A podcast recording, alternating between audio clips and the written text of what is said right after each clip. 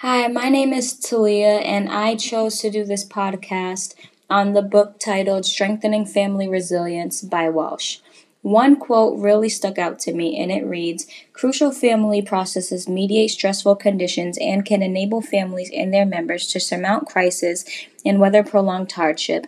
Traumatic events and a pileup of stress can derail the processes. Even members not directly touched by a crisis are affected by the family response, with reverberations throughout the network of relationships. How a family confronts and manages disruptive life challenges, buffers stress, effectively reorganizes, and moves forward with the life will influence immediate and long term adaptation for every family member and for the viability of the family unit. Family resilience involves pathways a family follows as it adapts to the face of stress initially and over time. I remember when my brother first joined the Marine Corps, I was so scared and so nervous, but then I had to step back and realize that this is his calling and that this is what he wanted to do. I was scared that he would be sent far away and deployed. He was stationed in Japan for two years and now North Carolina for the past two years. So this is his fourth, almost fifth year. Nobody knows where he's going to go next, which is really nerve wracking.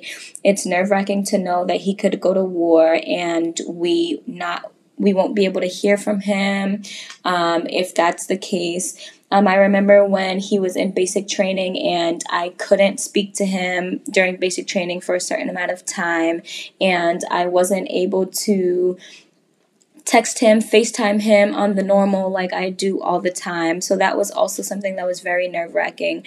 But as a family, me, my mom, and my siblings, we stuck together and we figured out like how we could keep him in mind with pictures or anything like that and then just wait for him to call. So as a social worker, I feel like if I work with military families, I'll be able to relate in a way since I am the sibling of a Marine Corps member.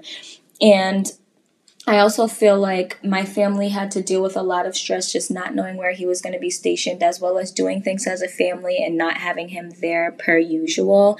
So I feel as though I really related to this book due to the fact that I am a sibling of someone that is in the Marine Corps. And I also have other family members with whom are in the military, however, we aren't as close, but being the immediate family of someone who is putting themselves at danger to fight for our country and to fight for something that they believe in is extremely hard.